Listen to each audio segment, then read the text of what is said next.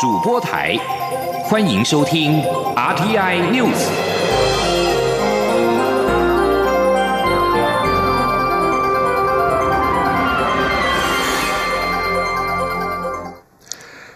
各位好，欢迎收听这节央广主播台提供给您的 RTI News，我是陈子华。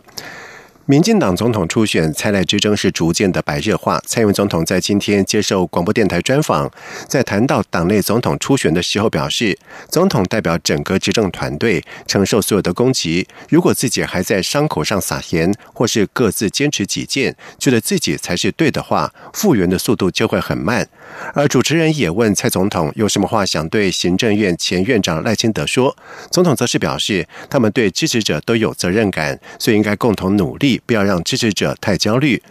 而对于蔡总统是再度打团结牌，对此赖清德也在下午重申立场。他强调，初选并不可怕，他并不是脱党参选，只是例行君子之争，相信能够赢得国人的支持。赖清德并且说，初选是非常珍贵的民主程序，民进党应该珍惜，也相信党中央会做妥善的处理。记者刘玉秋的报道。民进党总统初选时程延后，寻求连任的蔡文总统与坚持初选到底的行政院前院长赖清德间的蔡赖之争越演越烈。针对蔡总统十九号在宜兰举行基层座谈会时表示，民调他也不会输，但一旦民调，这个党就分裂了。民进党面对二零二零年总统大选，团结是唯一选择，遭解读是再度向赖清德喊话，盼协调取代民调。对此，赖清德十九号在台北西门町举办新书签书会，他在受访时重申初选到底的立场。他认为，民进党是个民主政党，先协商，协商不成，进入政见发表、辩论，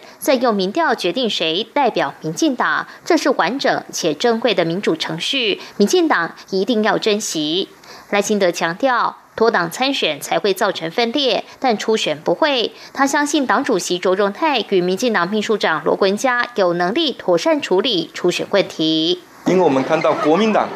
他们也正在进行初选啊，所以初选并不可怕啊。这个并不是脱党竞选，只要在初选过程当中，大家例行君子之争，同时呢，好好向国人表达我们的政见、我们的理念，我们要将要将国家。带往何方？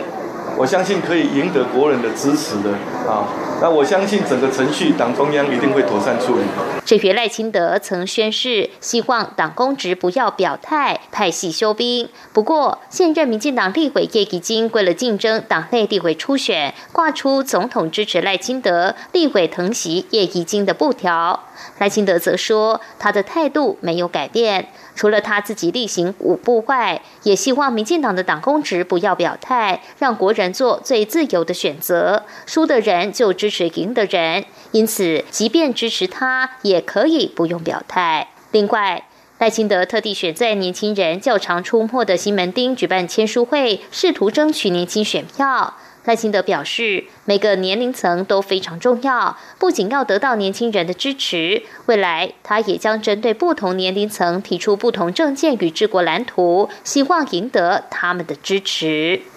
中央广播电台记者卢秋采访报道。而至于在国民党方面，红海董事长郭台铭宣布参加国民党党内总统初选，外界认为是扰乱了党中央原有的布局。而对此，国民党主席吴敦义在今天表示，党中央还是会征召高雄市长韩国瑜参加党内初选，经过初选机制产生人选，这样比较公平合理。他也会在最快的时间内安排和韩国瑜、郭台铭、朱立伦以及王金平等人会面。记者刘品希的报道。红海董事长郭台铭宣布参与国民党党内总统初选，引发高度讨论。有媒体报道是党主席吴敦义等党内高层在韩国瑜访美期间联手推锅弃韩。对此，吴敦义十九号中午接受 Pop Radio 专访时表示，国民党绝对没有联手卡韩。为了感谢郭台铭在国民党财务最艰困的时候借钱周转。国民党十七号下午在中常会后颁发荣誉状给郭台铭，原本表定他与郭台铭各致辞五分钟，但郭台铭却在颁发仪式后发表要参加党内初选的谈话，这并不在事前规划内，是个意外。还好郭台铭当天上午已经先在妈祖庙宣布要参选，否则他真是洗不清了。吴敦义说，郭台铭参选不会改变他对于党内总统初选的布局规划。他认为高雄市长韩国瑜可能还在思考中，而征召韩国瑜参加初选的方式比较不伤党的立场，同时又能为不方便表态参与初选的韩国瑜解套。所有人都参加初选，比较公平合理。他说：“因为我觉得这个就是不伤党的立场，又可以把所有同时又能够把。”他有一点不方便，嗯哼，那要他主动来参与初选，可能比较不方便。嗯哼，那我们用党中央哈全党的名义来征召他参加初选，帮他解了，这样比较好，又不失公平的原则，也不会伤害到他。对，然后又是用被动征召，或者我。曾经也讲过说，这特邀就特别邀请他来参加初选嘛。吴敦义并指出，当他四月十号正式宣布自己没有意愿参选总统时，他的立场就更客观坚定。他会在很快的时间内与韩国瑜、新北市前市长朱立伦、立委王金平、前台北县长周习伟以及郭台铭五人联系，了解他们对初选机制的想法。吴敦义并指出，针对初选方式，由于海外党员投票作业时间会多耗费一个月，加上民进党也已经改用全民调，因此党中央正在考量是否把初选方式由七成民调、三成党员投票改为全民调。此外，吴敦义也提及自己不参选总统初选的原因。他表示，以党主席的身份参加初选，会有球员兼裁判之嫌，加上国民党还有总统与立委选举的严厉考验，因此他考量后决定不选。过程没有多少挣扎，他觉得难舍能舍才是真正的勇气。央广记者刘聘熙在台北的采访报道。而针对吴敦义的谈话，郭台铭在下午的时候在脸书发文表示，他唯一的思维就是参与公平、公正、公开的竞争程序，得到的胜利果实才是珍贵的。而朱立伦则是再次呼吁，党中央如果要征召韩国瑜，就赶快征召；如果要初选，就赶快建立制度，让大家看到国民党改革的决心。而王金平在受访的时候也再次的呼吁党中央及早制定出初选的办法，让大家有所依据、有所遵循，也可以安心的进行初选的活动。另外，韩国瑜则是表示，他身为高雄市长，第一的要务就是要照顾高雄市，必须倾听高雄市民的声音，不能不重视高雄市民的感受。桃园市空服员职业工会在今天召开会员代表大会，最后的决议就是长荣分会将在五月起展开罢工投票。而工会除了呼吁长荣航空公司把握机会，拿出诚意和具体的方案解决争议之外，也呼吁政府主管机关协助宣导，以免到时候民众发生不便。而对此，交通部则是期盼劳资双方在兼顾劳工跟旅客的权益上寻求最大的共识。记者吴丽君的报道。桃园空服员工会是七号与长荣航空三度协商破裂后，于十九号举行会员代表大会，讨论是否启动罢工投票，最后决议通过。空服员工会秘书长郑雅玲代表宣读声明如下：经会员代表大会决议通过，将正式启动罢工投票。因投票时间将超过十天，涉及场地与相关规划，预计将于五月份正式展开。细部规划将另行公。公开以记者会方式宣布。不过，这项声明也指出，并未放弃最后与长荣资方沟通的机会。郑雅玲说：“若长荣航空公司愿意拿出真正善意方案，工会仍然愿意进行协商。”呼吁长荣航空公司把握机会，拿出诚意与具体方案解决争议。此外，工会也呼吁政府主管机关协助宣导，以免万一走上罢工时，民众发生不便。对此，长荣航空及民航局都已分头展开紧急应变会议。交通部政务次长王国才也贴文表示，目前劳资争议仍由桃园市劳动局及劳动部积极处理中。交通部期盼在兼顾劳工。权益及旅客权益的基础上，劳资双方都能用更多善意，争取更多对话空间，以寻求最大的共识。此外，交通部也会配合桃园市劳动局与劳动部，全力协助促成双方重回协商。中央广播电台记者吴丽君在台北采访报道。而针对桃园。空服员职业工会在今天召开会员代表大会，决议启动长荣分会罢工投票。对此，长荣航空公司也在晚上六点的时候发出声明，表达最深的遗憾。当事人呼吁工会重启谈判，持续理性沟通，消弭旗舰，以创造双赢，而不要走向双输的局面。旱灾经济部灾害紧急应变小组在今天检讨水情，并且决议将新竹地区的水情灯号由烧紧的绿灯转为正常的蓝灯，而至于高雄则维持绿灯不变。经济部水利署表示，未来只要是梅雨正常报道，就可以确保六月底之前的供水无虞。记者谢佳欣的报道。近期春雨一波接一波，为台湾各地带来降雨。经济部灾害紧急应变小组十九号召开第三次工作小组会议。由于新竹宝山宝二水库受惠于近期春雨益处，蓄水率回升至八成以上，加上头前溪川流水同样丰沛，眼看将进入梅雨季，因此决议将新竹水情灯号由烧紧的绿灯，自即日起调整回正常的蓝灯。至于高雄地区，虽有春雨，但是考量主要水库水位偏低，以及产业用水需求等，目前仍维持绿灯不变，用水控管持续。经济部水利署发言人王义峰说：“高屏地区那仍然是维持水情需要注意的绿灯，目前高屏区的流量是大于高屏地区的需求，所以我们仍然会从高屏区的流量来跟台南地区做个整体的调配。”那相关的分节措施，因为呃乌山头跟增温水库的蓄水率虽然是正常，但是是属于水位较低的情况，所以相关的用水调控都仍然会来持续进行。经济部水利署指出，根据气象局预测，未来降雨应属正常，与历年同期平均差不多。至于进入五月梅雨季，虽然目前预测梅雨仍言之过早，不过只要梅雨正常来临，六月底前供水就绝对没有问题。中央广播电台记者谢嘉欣采访报道。在外电消息方面，美国司法部在十八号公布了修订过的通俄案特别检察官穆勒查案报告之后，克里姆林宫在今天再度对于这份报告表达不予重视的态度，并且说报告当中并没有提出任何合理的证据，足以证明俄罗斯干预二零一六年的美国大选。克里姆林宫发言人佩斯科夫向媒体表示，整体来说，这份报告跟以前一样，根本没有提出任何合理的证据。佩斯科夫并且表示，这份报告当中没有新的消息。而穆勒这份报告长达四百四十八页，进行了二十二个月的调查，提出广泛的事实基础，指出美国总统川普曾经试图阻碍司法，但是并没有认定川普犯罪，也没有说他未犯罪。而司法部在十八号公布删节版的通俄案调查报告之后不久，川普宣称这是一项政治胜利。而司法部长巴尔也强调，通俄案调查报告并没有限定川普竞选团队曾经和俄罗斯串通，同时川普也并没有妨碍通俄案的调查工作。而川普也随即发文表示，比赛结束。根据玛丽总统府表示，总理麦加和内阁因为对国内暴力事件处理不当，在今天遭到提出不信任案之后辞职下台。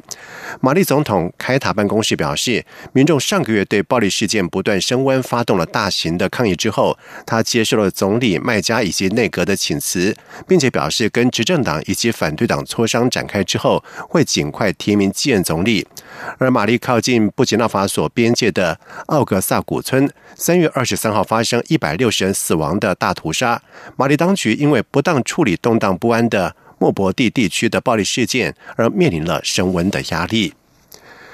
日本参议院会在今天表决通过，首都将爱奴民族名定为原住民族的爱奴新法，用于取代爱奴文化振兴法，明定禁止歧视，并且设立协助爱奴人观光以及产业发展的新补助金制度等等。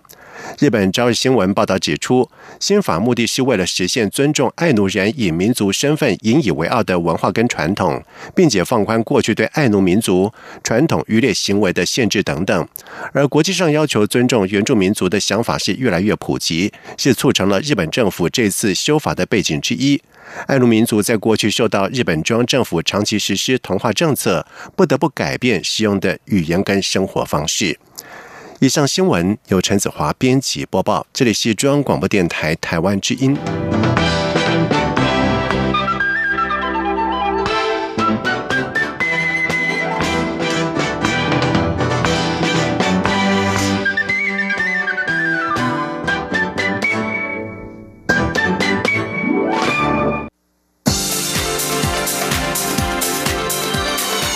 这里是中央广播电台。台湾之音，欢迎继续收听新闻。现在时间是晚上的七点十五分，欢迎继续收听新闻。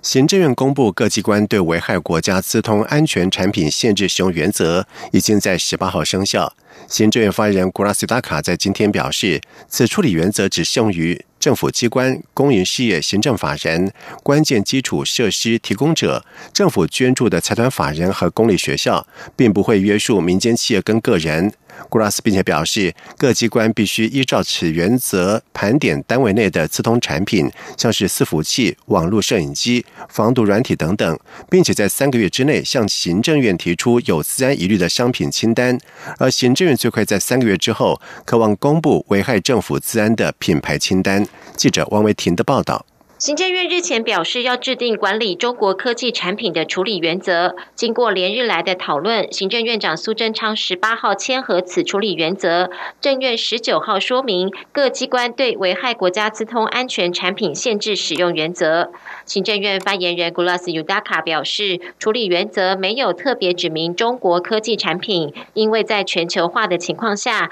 危害政府治安的产品可能来自任何地区。但是中国产品当然在约束范围内。根据处理原则，适用对象包括中央政府机关购、地方政府、公立学校、公营事业行政法人、八大关键基础设施提供者、政府捐助的财团法人。后两类将由其目的事业主管机关督导相关单位按照此原则执行。根据处理原则，自通产品包括伺服主机、网络摄影机、无人机、云端服务、电信骨干网络设备、电脑软体及防毒软体、机关委外开发系统、委外通讯顾问。适用机关必须在三个月内据此盘点来自危险地区的自通产品，会诊提报行政院，再由政院公布危险产品的清单。古勒斯说。请各位盘点出各机关盘点出你们现在使用的这些产品有没有还是来自危险地区的直通商品？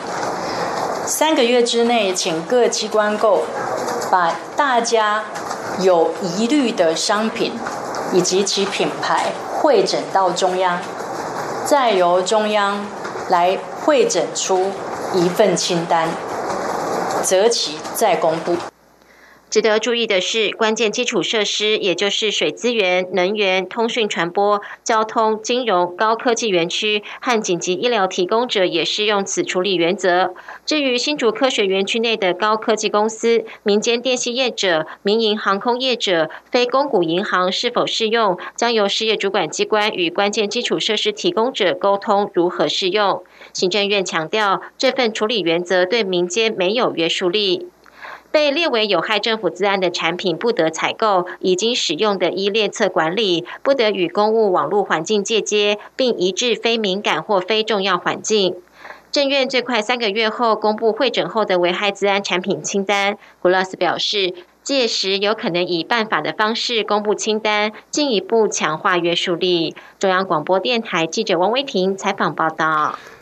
台北圆山饭店继去年首度推出了俄罗斯美食文化节之后，在今年是再度扩大举办，并且在今天起一连十天，除了可以。享用到来自于俄罗斯北极圈酒店端出最正统道地的美食之外，俄罗斯国家级的舞团也将在圆山演出。同时，为了迎接俄罗斯皇家航空直飞航班即将开航，活动期间还有机会抽中台北到莫斯科双人来回机票。记者杨仁祥、吴丽君的报道。二零一九俄罗斯美食文化节十九号在俄罗斯国家级舞团的精彩演出下，于圆山饭店盛大揭幕。包括圆山饭店新任董事长林玉生、外交部次长曹立杰，还有莫斯科台北经济文化协调委员会驻台北代表处代表白乐贤等多位贵宾都出席见证这项盛典。这次俄罗斯美食文化节还特别邀请到俄罗斯 ATC 集团旗下的 Echo Home Hotel 厨师团队来台客座，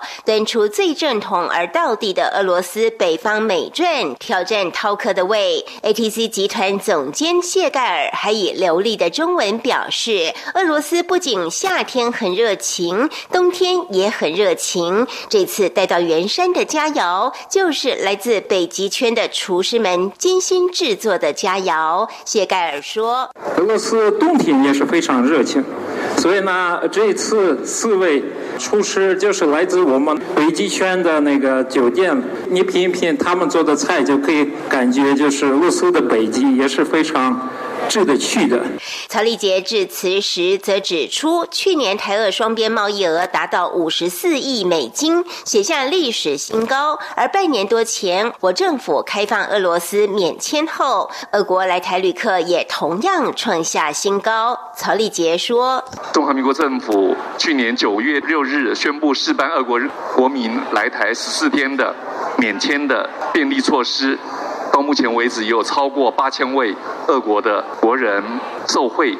来台旅游、观光、洽商。这个人数也比前一年增长了百分之三十六，是一个值得鼓舞的一个讯息。随着免签措施的开放，俄罗斯皇家航空也将于五月二十五号开航台北莫斯科直飞航班，每周六一班，大幅缩短台俄之间的距离。为迎接台北莫斯科即将直航，活动期间前往圆山松鹤餐厅用餐，还有机会抽中台北莫斯科双人来回机票。此外，俄罗斯国宝。动画《玛莎与熊》也将在现场与大家同乐，让你沉浸在浓浓的恶世风情中。中央广播电台记者杨仁祥、吴丽君在圆山饭店的采访报道。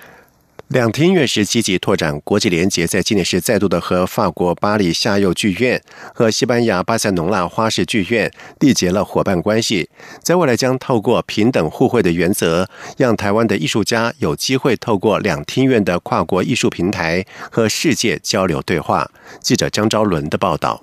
继二零一八年与法国国立凤凰剧院的开动计划结盟合作之后，两厅院今年再度与巴黎夏幼剧院及巴塞隆纳花式剧院签署结盟合作关系，以跨地驻馆、雇邀舞作、共同委制等实质合作方式，整合国际资源，为台湾与法国和西班牙的创作者带来更多交流可能性。两厅院艺术总监刘怡如指出，台湾舞蹈家杰出的表现收获国际肯定。巴黎夏幼剧院与巴塞隆纳花式剧院正好都是欧陆指标性舞蹈中心，希望借由这次的结盟合作，深化彼此关系，并借机将台湾的舞蹈人才与作品推上欧洲舞台。刘怡汝说：“为什么结盟这件事情比过往我们互邀而已来的更重要？是因为其实我们在呃这个结盟的呃合作里面，都带有非常强烈的。”呃，驻村的这个概念，就是我们一定送艺术家去对方的国家住一阵子。那住这一阵子的很重要的意义在于，它不将不再只是一个表面上的一个，只是浮面的交流，而它会。探讨到更多作品深层的意涵跟内涵。法国巴黎夏幼剧院总监迪迪埃德尚对于能够与两厅院结盟也感到很荣幸，认为此举将有助于台法艺术家交流，更有助于让观众认识台湾与法国的文化。西班牙花式剧院总监翁杰尔马加利也认为这次的结盟对双方都是重要里程碑。他并称许台湾拥有丰沛的艺术能量，期待借由两厅院合作，交换彼此制作，进一步认识彼此的文化。两厅院表示，目前仍在和两个剧院讨论合作细节，但可以确定的是，明年编舞家郑松龙的舞作《十三声》将赴巴黎夏幼剧院演出。两厅院也计划邀请夏幼剧院合作艺术家的作品来台，正式开启合作第一步。中央广播电台记者叫周伦，台北采访报道。有八百五十年历史的巴黎圣母院在十五号的晚上发生大火，造成尖塔的倒塌以及部分屋顶塌陷。所幸建筑的主体并没有受到重大的破坏。而法国总统马克龙在十八号召见了在熊熊火势当中拯救圣母院的消防人员，称他们是最佳的典范。而目前仍然有六十名的消防人员守在圣母院，以确保不会再有火灾发生。而法国文化部也警告，在圣母院高处耸立的两面墙。山墙以及小雕像仍然存在的塌陷的风险。另外，法国警官也表示，巴黎警方调查人员认为圣母院起火可能肇因于电线的短路，而全国也以整整一天的时间向抢救这个世界知名地标的消防人员致敬。而这名警官不愿对《巴黎人报》没有获得证实的报道置评。《巴黎人报》在日前报道指出，调查单位正在审查起火是否和电脑故障以及翻修工程所使用用的临时电梯等因素相关。检方办公室则表示，将深入调查所有的线索。美国上诉法院在十八号裁定。维持加州庇护州的法案，而这项法案限制州级和地方执法单位和联邦移民当局合作。根据法新社的报道指出，美国联邦第九巡回上诉法院的三名法官所组成的合议庭一致裁定，维持州参议院第五十四号法案。第九巡回上诉法院总部是位在旧金山，而法官史密斯在判决的时候表示，SB 五四是可能使得联邦政府对于移民的执法行动遭遇到挫败。他并且进一步指出，加州有权并且根据反强制原则选择不协助联邦行动追查非法移民。而这项判决维持二零一八年七月的裁定，在当时美国总统川普政府提出了上诉。联合国难民事务高级专员葛兰蒂在今天表示，联合国已经从遭到战争摧残的利比亚撤离了一百六十三名难民到尼日，但是仍然有三千多人受困在拘留中心。格兰蒂并且指出，这是自从两个星期之前首都迪利波里交战情况升高以来，第一波撤离利比亚难民和移民的行动。格兰蒂并且指出，有鉴于目前利比亚的情势，对生活已经遭到摧毁、受困拘留中心的利比亚难民来说，人道撤离行动是一条生命线。而在利比亚东部军事强人哈夫塔领导的部队与效忠国际承认的全国团结政府的部队，在双方交战升高之际，联合国也展开了这项撤离行动。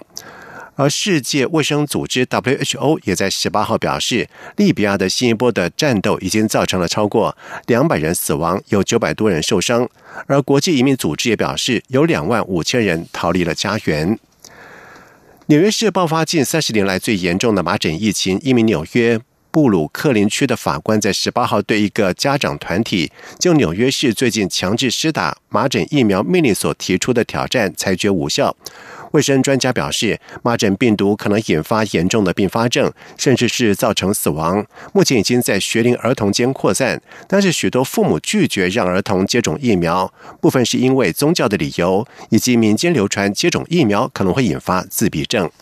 好，接下来进行今天的前进新南向。前进新南向。